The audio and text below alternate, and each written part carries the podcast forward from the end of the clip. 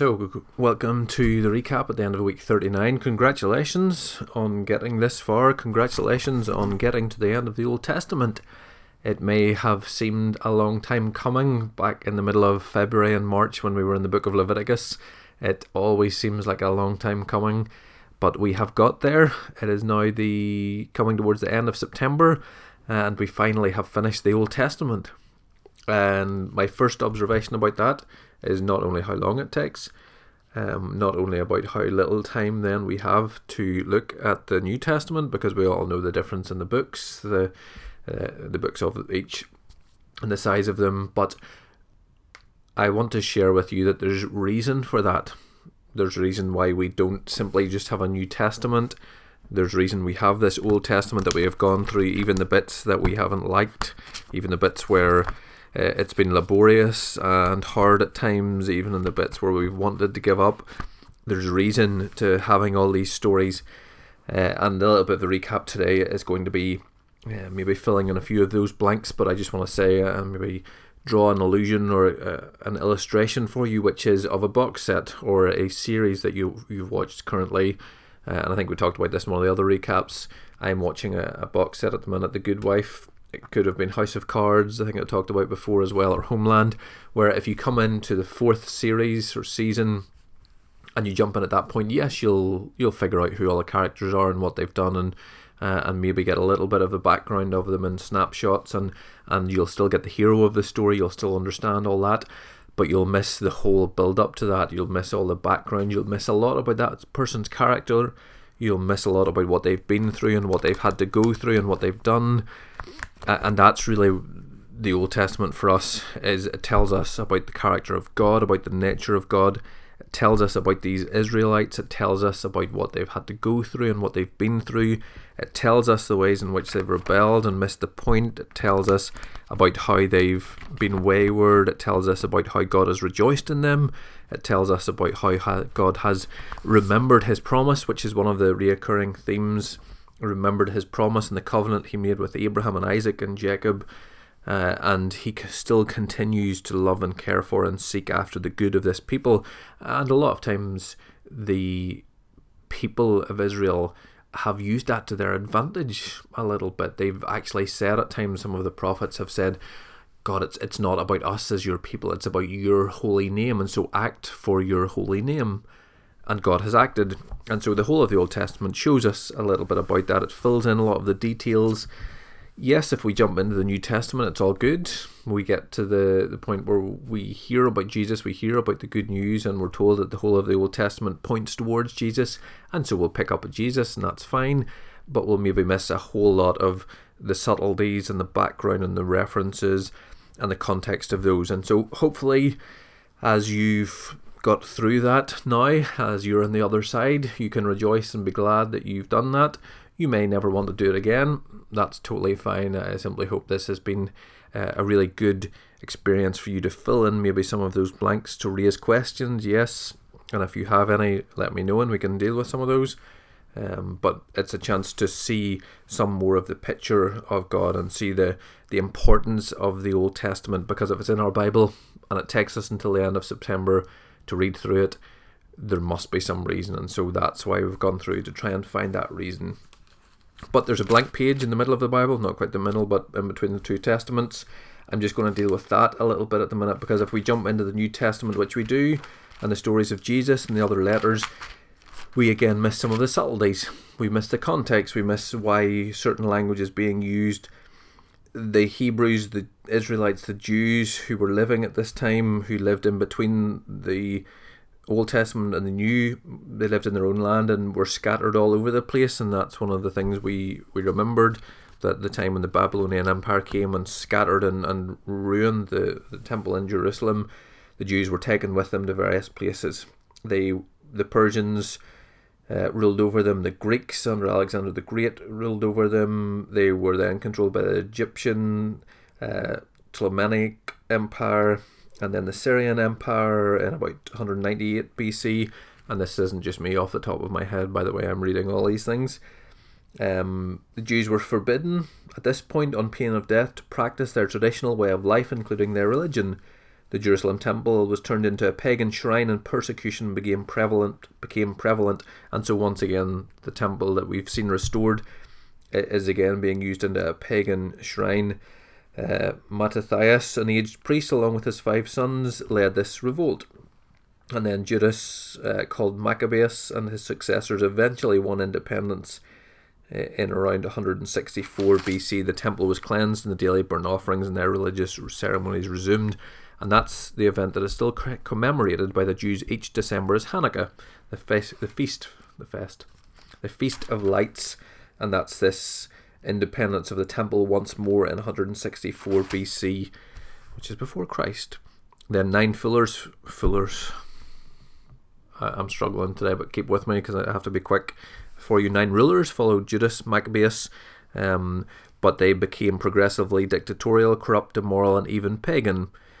Internal strife led Jewish leaders to ask the Roman general Pompey to come and restore order, and so there begins the Roman rule, which we see a lot in the beginning in the Gospels in the New Testament, which began in 63 BC and lasted into the 4th century. When he, Pompey, took over Jerusalem, he entered the temple and even the most holy place, which we'll all remember as being uh, something you don't do. The priest, only the high priest, did that once a year, and there was a rope tied to him with bells on it just in case anything happened to him. And so Pompey just enters the temple in the most holy place, and to the Jews, this was the ultimate insult and sacrilege. And because of this, uh, and maybe other exercises of privilege and control by their conquerors, this deep suspicion and ill will began growing, lasting over a century until the Jews rebelled and the Romans destroyed the Jewish state. And so that's what we enter into. It says that the New Testament reader must remain aware of this seething undercurrent that colours much of what takes place even during the ministry of Jesus. And so that's all going on. This tension, this political unrest is going on when Jesus speaks. We're told that rulers under the Romans removed and appointed high priests at will. So there's a lot of the high priests, there's a lot of Israelite and Jewish leaders who are trying to uh, sit on both sides or maybe sit on the fence in the middle and make sure that they gained their own privilege uh, and they kept the Romans right because these rulers could appoint uh, and remove high priests at will. And so there's some of that going on as well. As I mentioned, the majority of the Jews were scattered throughout the world, and this diaspora or dispersion presented a continual threat to racial, ethnic, and cultural identity. And so they had all these issues going on will remember that as we went through the Old Testament again, that the temple was the center place of their worship. It was where God rested his feet on the earth. And so that was taken away from them. They were dispersed throughout the world. And so they had to find this other way. The primary emphasis shifted from the ceremonial to the moral, ethical law because the, the ceremonial was the temple, was the altar, was the place that you went to but that wasn't there any, any longer. And so, how how could they do that? How could they rely on the ceremonial? So it became this moral, ethical, which was a way of life. So rather than the ceremonial, it was this way of life. But to obey the law, one needed to know its content, which required study. As a result, the centre of worship was no longer exclusively the temple with its liturgy, but also the place of learning, the assembly, the local synagogue, which we'll see a lot of in the New Testament, uh, as we go into it, this local synagogue is a place even where Jesus goes to to teach, and so that's what people who went there they were expecting to te- be taught and to learn and to be told the content of this law that they had from Moses, and so this resulted in new and different forms of interpretation and the birth of traditions, often additional laws which supposedly expanded and clarified the written Torah during the New Testament period, these additional laws were taught and passed on both orally and in written form. Many people regarded these rabbinic traditions as having a divine origin equal to the laws in the written scriptures, but Jesus pronounced them as the tradition of men. And so we have these law that has been passed down from Moses instead of the ceremony that they, they carried out at the temple and the altar that was taken away. So they found this new way of being and it was up to the, the rabbi, the, the priest at that time, and we'll hear the word rabbi quite a lot. He was the one who interpreted to the people how they were to live out this law among them, and they were held in very high esteem. They were almost put up on pedestals because people regarded these rabbinic traditions, which is the, the teaching of these rabbis, as equal to the law, but Jesus announces them and pronounces them as traditions of men. The new interpretive methods and the additional traditions increasingly became the subject of disagreement. Surprise, surprise. If there's people and if there's opinions, there's generally disagreement. Groups competed, that wouldn't happen today though, would it? Groups competed for religious prestige and authority, again, that wouldn't happen today. Political power, recognition as being wise, wealth, the satisfaction that they were really in the right. Never heard of that before. Thus arose numerous parties, denominations, or sects. The best known as the, uh, known are the Sadducees, Pharisees, Zealots, and Essenes. And if you want to know a little bit more about them, Google or let me know, and I can tell you about them. And maybe we'll look at them in one of the, the recaps if you want.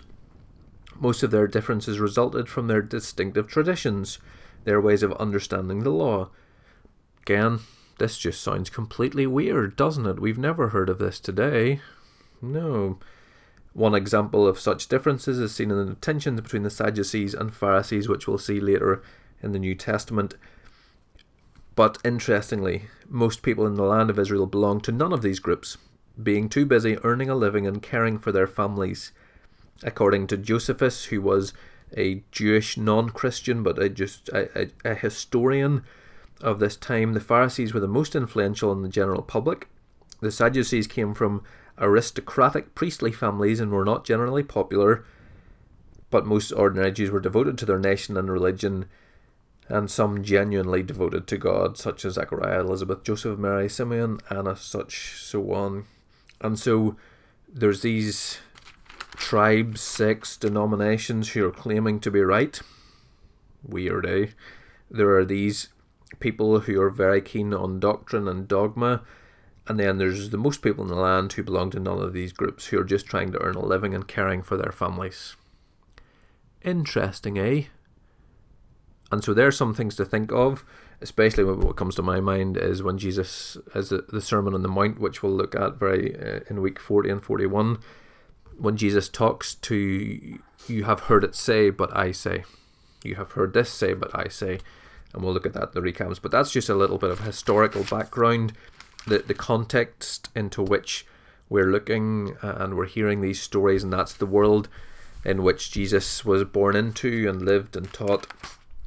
And so that's that's just I wanted to do that as a recap of week 39 and maybe an introduction into week 40. Um, I have rushed through it at a speed there because I wanted to try and fit it in. Um, if you have other questions, let me know and I'll try and remind you of some of those things as we go through our readings and as we begin the New Testament. Um, so, congratulations again. Enjoy as we begin, and really the countdown's on to the end now. Um, if you're catching up with us, brilliant. Well done on getting here. If you're not up to, to speed and you're not up to the right week, just well done in, in getting this far and into the New Testament. If you're just joining us for the New Testament, we hope you enjoy it, and maybe this will give you a taster for going back into the old. But enjoy week 40 as we begin the New Testament. That was a weird way of saying it, but enjoy anyway.